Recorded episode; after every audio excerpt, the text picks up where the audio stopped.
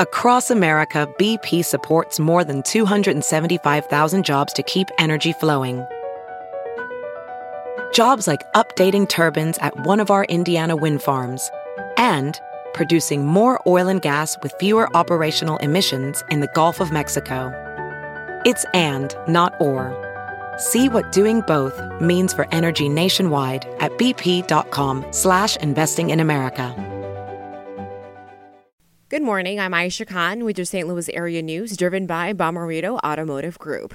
One person is dead and six others were injured Friday evening after an accident on eastbound Interstate 64 in West St. Louis County. Several lanes of traffic were closed at Spoede Road.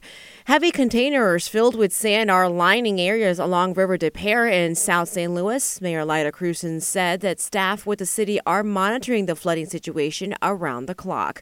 From the Fox 2 Weather Center today, partly cloudy, storms late afternoon, high of 87.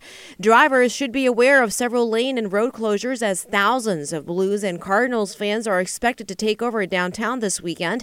There's action planned all day Saturday leading up to both games. From the Fox 2 newsroom in St. Louis, I'm Aisha Khan. Look around. You can find cars like these on AutoTrader. New cars, used cars, electric cars, maybe even flying cars.